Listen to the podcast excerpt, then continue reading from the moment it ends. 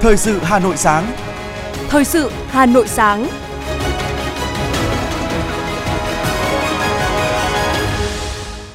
Bảo Nhật và Hoài Linh xin được đồng hành cùng quý vị thính giả trong 30 phút của chương trình Thời sự sáng nay, thứ tư ngày 1 tháng 2 năm 2023. Những nội dung chính sẽ được đề cập đến trong chương trình hôm nay.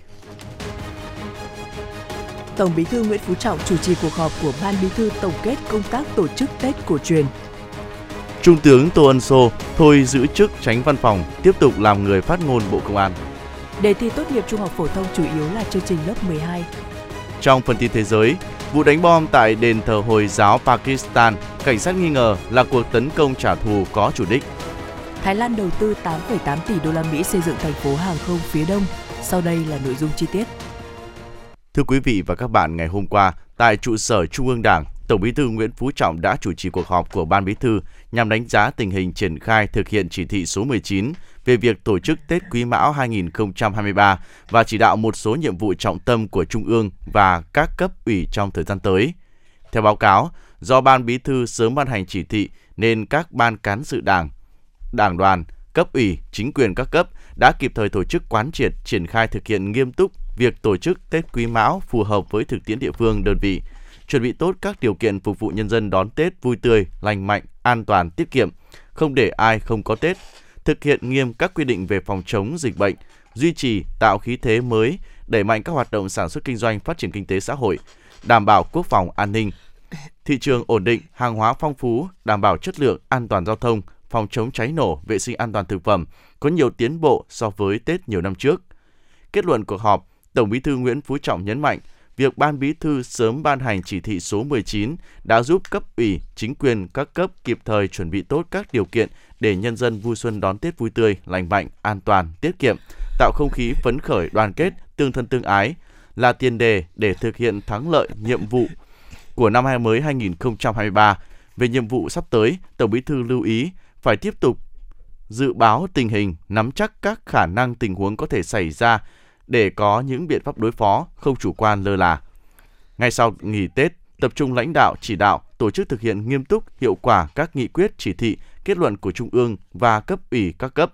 Từng cơ quan, đơn vị, địa phương lập kế hoạch cụ thể của năm 2023 để triển khai một cách bài bản, phấn đấu thực hiện thắng lợi các mục tiêu nhiệm vụ của năm 2023, năm bản lề của nhiệm kỳ Đại hội 13 của Đảng – Ban Bí thư Trung ương Đảng chỉ đạo các cơ quan, đơn vị địa phương tập trung thực hiện nhiệm vụ chính trị, nhanh chóng đưa các hoạt động trở lại bình thường, đảm bảo hoạt động công vụ diễn ra thông suốt, phục vụ tốt nhu cầu của nhân dân. Thưa quý vị, Phó Thủ tướng Lê Minh Khái, trưởng ban chỉ đạo xây dựng chiến lược quốc gia phòng chống tham nhũng đến năm 2030 vừa ký quyết ban hành kế hoạch hoạt động của ban chỉ đạo này.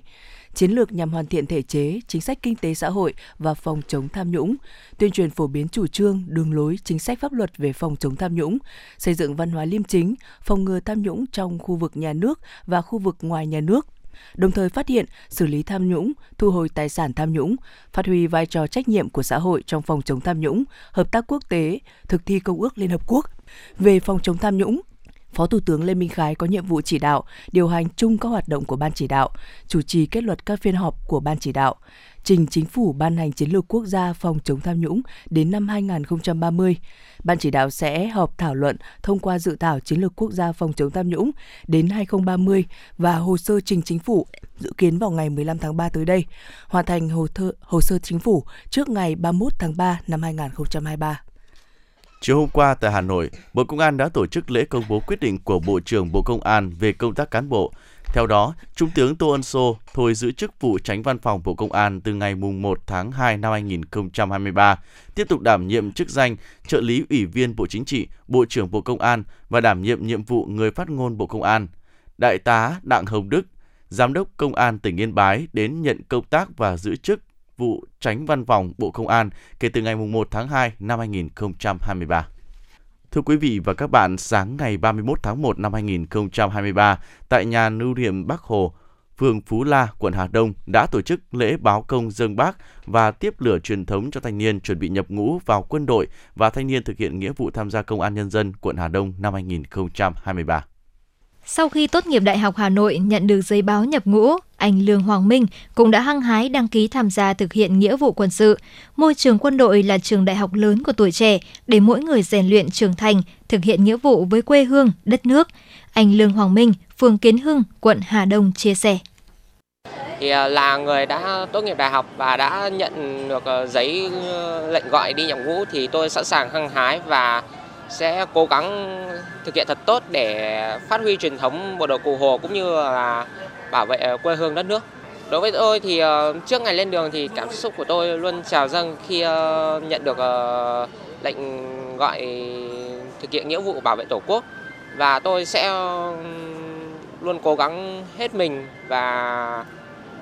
làm sao để có thể thực hiện được tốt nhiệm vụ được ban chỉ huy giao phó cũng như là sẵn sàng bảo vệ quê hương đất nước. Năm nay, quận Hà Đông có 1.857 công dân đủ điều kiện gọi sơ tuyển nghĩa vụ quân sự. Qua công tác giả soát, khám tuyển sức khỏe nghĩa vụ quân sự, đã có 102 nam công dân đủ điều kiện nhập ngũ, trong đó có 78 công dân nhập ngũ và 24 công dân thực hiện nghĩa vụ công an nhân dân. Trong đó có 11 công dân tốt nghiệp trung học cơ sở, 130 công dân tốt nghiệp trung học phổ thông, đại học có 123 công dân và 47 công dân tốt nghiệp các trường cao đẳng. Thượng tá Nguyễn Lê Nam, chỉ huy trưởng Ban Chỉ huy quân sự quận Hà Đông cho biết. Chúng tôi cũng đã chỉ đạo Hội đồng nghĩa vụ quân sự của các phường làm tốt công tác gặp mặt, động viên, nắm bắt tình hình tư tưởng, à, tổ chức thâm nhập. Và có thể nói đến à, giờ phút này, ngày hôm nay chúng tôi tổ chức cái lễ báo công dân bác và tiếp lửa truyền thống cho cái được cho thanh niên hoàn thành nghĩa vụ quân sự năm 2023 và thanh niên chuẩn bị lên đường nhập ngũ và thanh niên thực hiện nhiệm vụ tham gia nghĩa vụ công an nhân dân đảm bảo rất là tốt. Và có thể nói đến giờ phút này thì tất cả các lượng đã chuẩn bị sẵn sàng. Để ngày 16 tới là chúng tôi sẽ thực hiện cái lễ giao nhận quân đảm bảo trang trọng và đầy đủ cái ý nghĩa Đấy là cái sự động viên niềm phấn khởi cho thanh niên lên đường sẵn sàng thực hiện nhiệm vụ bảo vệ tổ quốc năm 2023. Trong không khí trang trọng, Tại buổi lễ, đại diện lãnh đạo quận Hà Đông, quân nhân xuất ngũ và thanh niên chuẩn bị lên đường nhập ngũ đã dâng hương tưởng niệm Chủ tịch Hồ Chí Minh. Đây là hoạt động thường niên của quận Hà Đông dịp đầu xuân năm mới cho quân nhân xuất ngũ và thanh niên chuẩn bị lên đường nhập ngũ. Qua đây, nhằm giáo dục cho học sinh thanh niên và tân binh lòng yêu nước, niềm tự hào dân tộc, góp phần nâng cao nhận thức cho thế hệ trẻ và truyền thống cách mạng của quê hương, truyền thống lịch sử của dân tộc.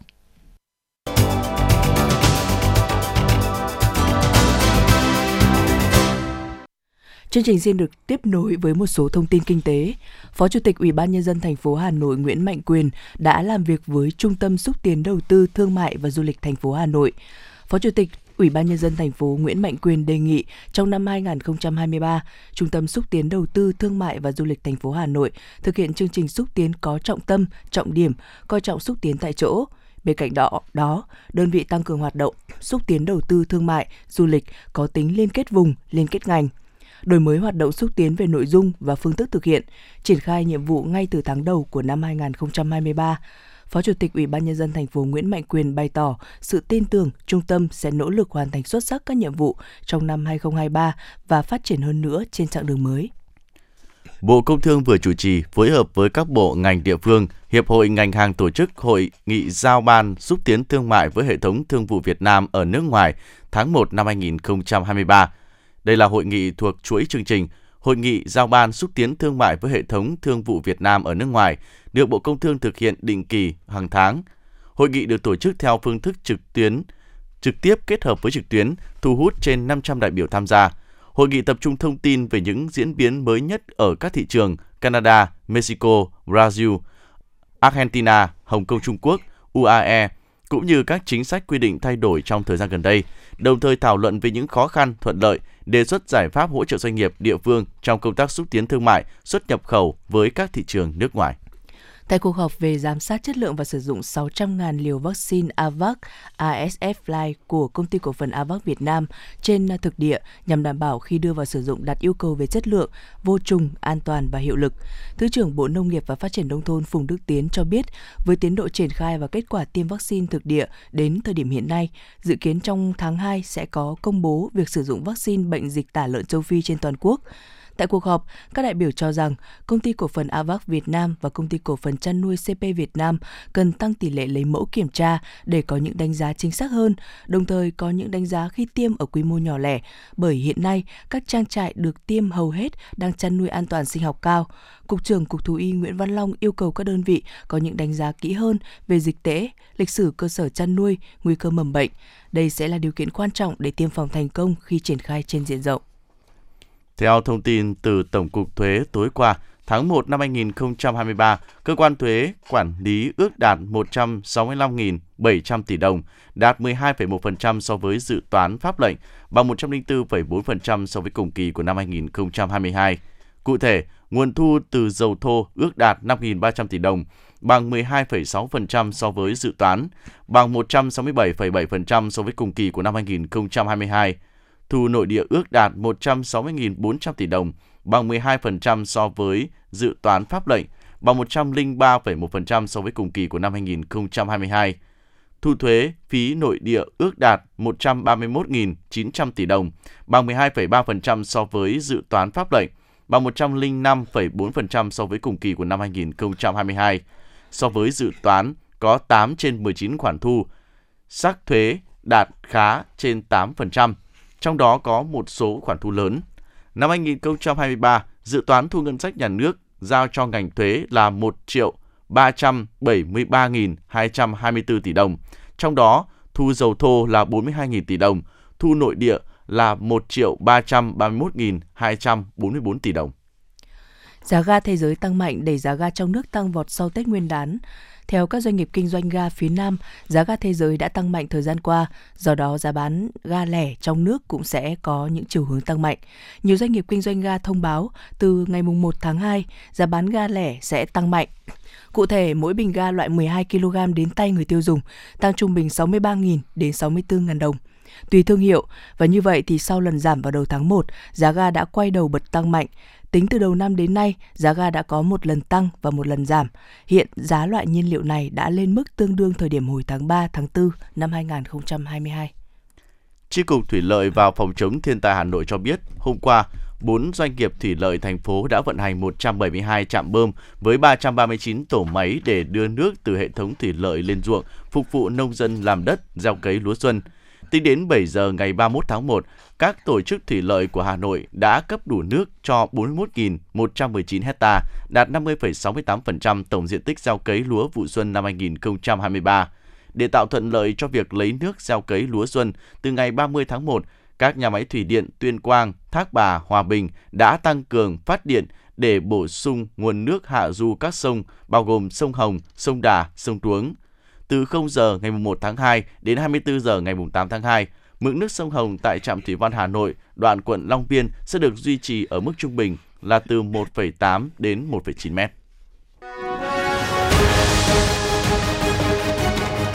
Thời sự Hà Nội, nhanh,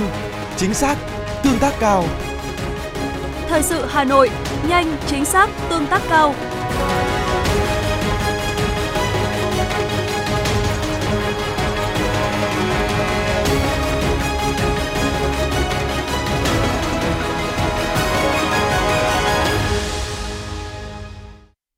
Thưa quý vị, theo thông tin từ Tổng cục Du lịch, Bộ Văn hóa, Thể thao và Du lịch cho biết, lượng khách du lịch nội địa tháng 1 năm 2023 của Việt Nam ước đạt 13 triệu lượt người, trong đó có khoảng 4,5 triệu lượt khách có lưu trú. Tổng thu từ khách du lịch tháng 1 năm 2023 ước đạt 46.000 tỷ đồng. Riêng 6 ngày nghỉ Tết Nguyên đán Quý Mão 2023 từ 29 tháng Chạp đến mùng 5 Tết, tức từ ngày 21 đến 26 tháng 1, toàn quốc ước phục vụ 9 triệu lượt khách nội địa, tăng khoảng 47,5% so với dịp Tết nhâm dần 2022 các địa phương đã chủ động làm mới sản phẩm du lịch, trang hoàng, chỉnh trang, điểm du lịch, tổ chức nhiều sự kiện những văn hóa, nghệ thuật đặc sắc, thu hút các du khách, làm nổi bật đặc trưng văn hóa của từng địa phương. Theo Tổng cục Du lịch, tín hiệu bắt đầu quay trở lại Việt Nam của khách quốc tế cũng chứng tỏ hướng đi đúng đắn kịp thời của du lịch Việt Nam trong cơ cấu lại thị trường khách và chủ động làm mới sản phẩm của mình. Thông tin thêm về kỳ thi tốt nghiệp trung học phổ thông năm 2023, Bộ Giáo dục và Đào tạo cho biết kỳ thi dự kiến diễn ra vào khoảng nửa đầu tháng 7 và bảo đảm ổn định về phương thức tổ chức và cấu trúc phạm vi đề thi. Thí sinh lưu ý, đề thi do Bộ Giáo dục và Đào tạo xây dựng phạm vi nằm trong chương trình trung học phổ thông, chủ yếu là chương trình lớp 12 và tăng cường nội dung vận dụng thực tiễn ở một số môn thi. Việc tăng cường vận dụng thực tiễn ở một số môn thi nhằm từng bước tiệm cận với định hướng đánh giá năng lực phù hợp với yêu cầu của chương trình giáo dục phổ thông 2018. Từ nay đến thời gian tổ chức thi, Bộ Giáo dục và Đào tạo sẽ tăng cường quán triệt quy chế thi và tập huấn nghiệp vụ tổ chức thi, thanh tra thi, phối hợp với Bộ Công an, thanh tra chính phủ, tập huấn nghiệp vụ về thực hiện các biện pháp phòng chống, ngăn chặn các hành vi gian lận thi cử, nhất là gian lận bằng các thiết bị công nghệ cao. Theo quy chế thi tốt nghiệp trung học phổ thông, kỳ thi có 5 bài thi, trong đó có 3 bài thi độc lập gồm toán, ngữ văn và ngoại ngữ, hai bài thi tổ hợp khoa học tự nhiên bao gồm vật lý, hóa học, sinh học và khoa học xã hội bao gồm lịch sử, địa lý, giáo dục công dân đối với thí sinh học chương trình giáo dục trung học phổ thông. Hội Nhà báo Việt Nam đã có công văn gửi Cục Cảnh sát Giao thông, Bộ Công an đề nghị phối hợp xử lý hành vi lợi dụng logo, phù hiệu Hội Nhà báo Việt Nam – Công văn nêu rõ, trong thời gian gần đây xuất hiện tình trạng có một số tổ chức, cá nhân sử dụng trái phép hoặc giả mạo logo phù hiệu ghi tên các cơ quan báo chí, Hội Nhà báo Việt Nam dán trên các phương tiện tham gia giao thông. Hành vi này làm ảnh hưởng đến uy tín nghề nghiệp của Hội Nhà báo và các cơ quan báo chí. Hội Nhà báo Việt Nam đề nghị lực lượng cảnh sát giao thông trong quá trình làm nhiệm vụ phát hiện những hành vi vi phạm nêu trên cần phối hợp chặt chẽ với Hội Nhà báo Việt Nam, các cơ quan báo chí để xác minh làm rõ động cơ, mục đích, xử lý nghiêm theo quy định. Cục đăng kiểm Việt Nam, Bộ Giao thông Vận tải đang tập trung duy trì ổn định hoạt động các trung tâm đăng kiểm trong nước, phục vụ nhu cầu người dân doanh nghiệp và phối hợp với cơ quan liên quan truy nguyên nhân gốc rễ, xử lý, phòng ngừa tận gốc các hành vi tham nhũng, tiêu cực trong các quy trình kiểm định xe cơ giới. Theo ông Nguyễn Vũ Hải, Phó Cục trưởng phụ trách Cục Đăng kiểm Việt Nam, cả nước hiện có 31 đơn vị đăng kiểm đang tạm dừng hoạt động, trong đó Hà Nội chiếm số lượng nhiều nhất với 11 trung tâm, thành phố Hồ Chí Minh có 6 trung tâm, Thái Bình có 2 trung tâm. Mặc dù số lượng các trung tâm bị dừng hoạt động nhiều, song tháng 1 năm 2023, cả nước vẫn có khoảng 530.000 lượt phương tiện được đăng kiểm, tăng hơn 24% so với cùng kỳ của năm 2022. Với các giải pháp cấp bách đang được triển khai, tình trạng ùn ứ tại các trung tâm đăng kiểm xe cơ giới hiện đã cơ bản được giải quyết. Trong tháng 2 năm 2022, Cục Đăng kiểm Việt Nam sẽ tiếp tục duy trì các giải pháp cấp bách, đảm bảo ổn định hoạt động tại các trung tâm đăng kiểm xe cơ giới. Công an huyện Thanh Trì Hà Nội cho biết đã ra quyết định khởi tố vụ án hình sự, khởi tố bị can và thực hiện lệnh bắt tạm giam với 13 bị can là cán bộ Trung tâm đăng kiểm xe cơ giới 2901V vì hành vi nhận hối lộ. Trước đó, qua thu nhập tài liệu, Công an huyện Thanh Trì xác định trung bình mỗi ngày các đối tượng thu lợi bất chính khoảng à, 6 triệu đồng đến 8 triệu đồng. Tại cơ quan công an, các đối tượng khai nhận để làm thủ tục đăng kiểm nhanh, không bị gây, gây khó dễ, các chủ xe khi đến đăng kiểm thường để số tiền từ 100 ngàn đến 200 ngàn đồng trong xe. Nếu chủ xe không tự để tiền trên xe thì khi trả xe, một số đăng kiểm viên sẽ chủ động yêu cầu các chủ xe đưa tiền. Tiếp đó, khi đăng kiểm viên phát hiện lỗi kỹ thuật sửa xe, à, sẽ thông báo cho chủ phương tiện biết, đồng thời yêu cầu họ phải đưa thêm tiền ngoài chi phí đăng kiểm theo quy định nếu muốn được cấp kiểm định xe đạt yêu cầu. Trong trường hợp chủ phương tiện không đưa tiền thì họ phải đưa phương tiện về sửa chữa, khi nào đạt yêu cầu thì quay lại đăng kiểm. Vụ án tiếp tục được công an huyện Thanh Trì điều tra mở rộng. Những ngày nghỉ Tết vừa qua là lúc mà rác thải sinh hoạt tăng đột biến, đặc biệt là các loại rác thải nhựa, túi ni lông, nhiều nơi xảy ra ùn ứ rác. Theo thống kê tại các địa phương, nhất là các đô thị lớn, lượng rác thải sinh hoạt trong đó có rác thải nhựa lẫn trong rác sinh hoạt tăng khoảng 30% so với ngày thường. Ước tính mỗi ngày cả nước phát sinh khoảng hơn 60.000 tấn rác thải sinh hoạt. Trong đó thì gần 10%, khoảng 6.000 tấn rác ni lông. Đa số lượng rác này được trôn lấp lẫn trong các bãi rác hoặc thải ra ngoại ra vào nước. Ở không ít địa phương, nguồn nước tưới tiêu cũng đang bị ngấm dần bởi nước dỉ rác, một nguồn gây ô nhiễm nghiêm trọng. Nhằm giảm thiểu rác thải nhựa, Việt Nam đã có nhiều nỗ lực triển khai các giải pháp liên quan đến vấn đề này. Đó là các hoạt động truyền thông, các chiến dịch chống rác thải nhựa, khuyến khích nhà sản xuất và cộng đồng thu hồi xử lý tái chế bao bì, rác thải nhựa, sử dụng bao bì thân thiện với môi trường. Mặc dù đã đạt được một số kết quả bước đầu, nhưng trên thực tế, nhiều phong trào sau một thời gian đang có xu hướng chững lại. Việc thực thi các quy định chính sách như Luật Bảo vệ môi trường 2020 có hiệu lực từ tháng 1 năm 2022 và các quy định giảm thiểu chất thải rắn, trong đó có rác thải nhựa hiện cũng còn gặp nhiều khó khăn. Thưa quý vị và các bạn, sau một kỳ nghỉ Tết Nguyên đán kéo dài, những ngày làm việc đầu tiên của cán bộ, công nhân viên chức, người lao động trên địa bàn thành phố Hà Nội đã quay trở lại làm việc trong không khí phấn khởi và nghiêm túc. Phản ánh của phóng viên. Ngay từ ngày làm việc đầu tiên sau kỳ nghỉ Tết Nguyên đán Quý Mão 2023, Trung tâm Dịch vụ Việc làm Hà Nội đã triển khai ngay kế hoạch làm việc đầu năm. Ông Vũ Quang Thành, Phó Giám đốc Trung tâm Dịch vụ Việc làm Hà Nội cho biết, trong buổi sáng nay đã có khá nhiều người đến làm thủ tục hưởng trợ cấp bảo hiểm thất nghiệp và tìm kiếm thông tin việc làm. Do đó, trong đầu giờ sáng, trung tâm đã bố trí lực lượng làm việc nghiêm túc, đảm bảo không để người lao động phải chờ đợi. Ông Vũ Quang Thành nói: hôm nay, tất cả các phòng, các bộ phận đều quay trở lại làm việc bình thường. À, tiếp nhận các cái nhu cầu tuyển dụng cũng như tiếp nhận lực lượng lao động đến đăng ký tham gia bảo hiểm thất nghiệp. Chúng tôi cũng à, yêu cầu và đề nghị các phòng bố trí lực lượng nguồn lực các đồng chí cán bộ à, đảm bảo để đủ để thực hiện và hỗ trợ à, tốt nhất cho những cái lực lượng lao động. Thì chúng tôi cũng đã triển khai đầy đủ các cái nội dung kế hoạch công việc năm 2023 sẽ có nhiều những cái biến động trong thị trường lao động. Không khí làm việc đầu xuân tại các cơ quan công sở ở thủ đô Hà Nội như Ủy ban nhân dân các xã phường quận huyện, các ngân hàng diễn ra nghiêm túc với tinh thần hoàn thành kế hoạch theo đúng tiến độ. Anh Hùng Anh, nhân viên văn phòng phường Trung Hòa, quận Cầu Giấy cho biết. À, ngày đầu tiên của năm mới, không khí làm việc tại cơ quan tôi rất vui tươi, phấn khởi. Sau tổ chức các hoạt động chăm sóc cây xanh thì uh, cơ quan tôi triển khai gặp mặt uh, đầu xuân và triển khai nhiệm vụ trọng tâm sau Tết cũng tuần đầu tiên uh, đi làm thì uh, mọi về công việc từ tác phong lề lối rồi nội quy thì mọi người đều thực hiện rất là nghiêm túc. Tại các khu công nghiệp, khu chế xuất trên địa bàn thành phố Hà Nội, tỷ lệ công nhân quay trở lại làm việc sau nghỉ Tết Nguyên đán năm nay đạt khoảng 98%, trong không khí lao động khẩn trương, tích cực được thể hiện ngay trong ngày đầu năm mới. Theo ông Đinh Quốc Toàn, Chủ tịch Công đoàn Khu công nghiệp Khu chế xuất Hà Nội, đa số các doanh nghiệp thực hiện chính sách lương thưởng và phúc lợi tốt nên đã giữ chân được người lao động.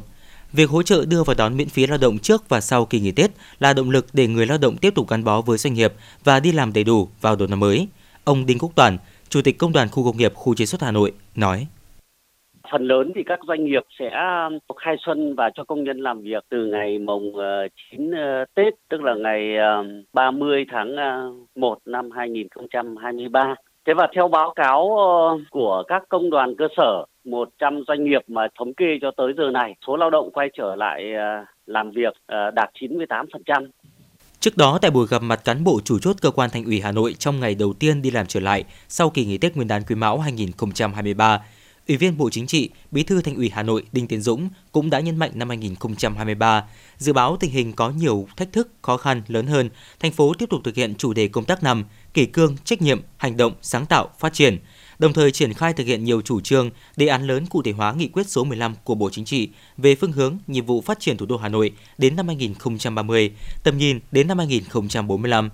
đề nghị đội ngũ cán bộ, công chức trên các lĩnh vực từ thành phố xuống cơ sở đã kỷ cương trách nhiệm, càng kỷ cương trách nhiệm hơn, vào cuộc tích cực, sâu sắc, quyết liệt hơn, phát huy tinh thần đoàn kết, năng động, sáng tạo, tận tụy, có trách nhiệm. Bí thư Thành ủy Hà Nội Đinh Tiến Dũng nêu rõ, càng khó khăn càng phải quyết tâm hơn, tạo bước đột phá mới. Đồng thời đề nghị cần nhanh chóng bắt tay vào công việc, thực thi nhiệm vụ theo kế hoạch, quyết tâm giành kết quả tốt ngay từ ngày đầu, tháng đầu để giành thắng lợi toàn diện to lớn hơn nữa. Bên cạnh đó, Thủ tướng Chính phủ cũng vừa có chỉ thị số 03 về việc đôn đốc thực hiện nhiệm vụ trọng tâm sau kỳ nghỉ Tết Nguyên đán Quý Mão 2023. Trong đó nhấn mạnh, cán bộ, công chức, viên chức, người lao động trong các cơ quan hành chính nhà nước, các cơ quan tổ chức liên quan thực hiện nghiêm kỷ cương hành chính, kỷ luật lao động, khẩn trương tập trung giải quyết, xử lý công việc ngay từ ngày làm việc đầu tiên, đặc biệt là những công việc tồn động, chậm tiến độ do nghỉ Tết, những công việc và thủ tục trực tiếp liên quan đến sản xuất, kinh doanh, đầu tư của doanh nghiệp và nhân dân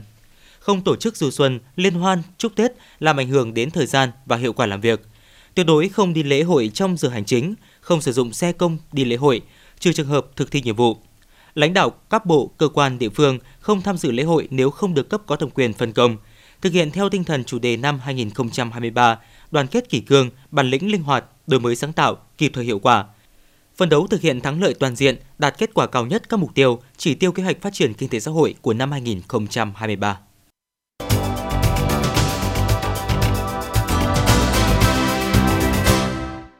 Xin chuyển sang phần tin thế giới. Giới chức thành phố Peshawar cho biết vụ đánh bom liều chết tại đền thờ Hồi giáo ở thành phố này là cuộc tấn công trả thù có chủ đích nhằm vào cảnh sát. Tỉnh trưởng Muhammad Azakhan xác nhận số người thiệt mạng trong vụ đánh bom liều chết đã tăng lên 95 người, trong đó có nhiều nhân viên cảnh sát và hơn 221 người bị thương.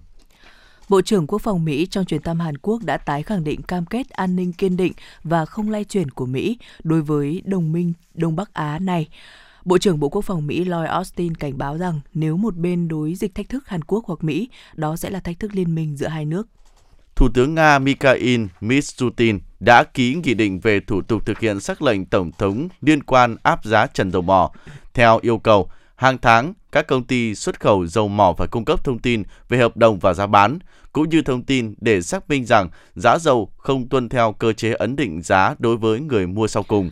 Ngoài ra, cơ quan hải quan phải ngăn việc vận chuyển dầu thô khỏi Nga nếu nhận thấy các cơ chế như vậy được áp dụng. Trong bản cập nhật mới vừa được công bố, Quỹ tiền tệ quốc tế đã nâng dự báo tăng trưởng kinh tế toàn cầu năm 2023. Theo IMF, triển vọng tăng trưởng được cải thiện nhờ sự phục hồi mạnh mẽ trong lĩnh vực tiêu dùng và đầu tư, cũng như việc Trung Quốc dỡ bỏ nhiều hạn chế phòng dịch. Kinh tế toàn cầu dự kiến sẽ tăng trưởng 2,9% vào năm 2023, sau đó sẽ tăng lên 3,1% vào năm 2024. Một loại dữ liệu gần đây cho thấy nền kinh tế châu Âu đã bắt đầu tăng trưởng trở lại và có thể sẽ tránh được một cuộc suy thoái nghiêm trọng. Tuy nhiên, Chủ tịch ECB Christine Lagarde đã nhiều lần nhấn mạnh rằng lãi suất sẽ tiếp tục tăng với tốc độ ổn định và ngân hàng dự kiến đưa ra quyết định về việc tăng 50 điểm cơ bản tại cuộc họp vào ngày 2 tháng 2. Mức tăng này bằng với mức tăng tại cuộc họp cuối tháng 12 năm 2022, nhưng thấp hơn mức tăng mạnh 75 điểm cơ bản tại hai cuộc họp trước đó. Sau hơn một tuần nghỉ Tết Nguyên đán, nhiều hoạt động sản xuất kinh doanh ở Trung Quốc đã trở lại bình thường. Buôn may, bán đắt và phát tài là những thông điệp cầu trong tiếng chiêng, tiếng trống cùng các màn múa lân sôi động đánh dấu ngày mở cửa đầu tiên sau Tết của chợ Hành Chính, khu chợ bán buôn quần áo lớn nhất tại thành phố Vũ Hán, Trung Quốc. Chính phủ Thái Lan sẽ bắt đầu các công trình xây dựng thành phố hàng không phía đông trị giá 290 tỷ bạt, tương đương 8,8 tỷ đô la Mỹ trong năm nay. Dự án sẽ biến sân bay Utapao thuộc tỉnh Duyên Hải, Giang Yong của miền đông Thái Lan thành một sân bay quốc tế. Dự án sẽ trải rộng trên 1.040 hecta và có nhà ga sân bay. Nó cũng sẽ có không gian để chứa một khu thương mại tự do về hàng hóa vận chuyển, một trung tâm đào tạo hàng không và các cơ sở bảo dưỡng, sửa chữa và đại tu máy bay. Uống vội những chai nước khi xếp hàng vào kiểm tra an ninh, ném những chai dầu gội vào thùng rác, tranh cãi xem sốt cà chua là chất lỏng hay chất rắn. Đó là những chuyện thường xuyên gặp phải ở sân bay. Những điều này sẽ kết thúc vào tháng 6 năm 2024 khi Anh áp dụng quy định kiểm tra hành lý mới. Công nghệ mới sẽ cho phép hành khách mang theo chai lọ chứa chất lỏng lên đến 2 lít thay vì là 100 ml như hiện nay trong thành lý sách tay và không còn yêu cầu hành khách lấy các thiết bị điện tử cỡ lớn như máy tính sách tay hoặc máy tính bảng ra khỏi hành lý sách tay để soi chiếu riêng.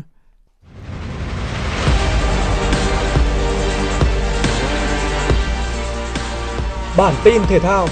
Bản tin thể thao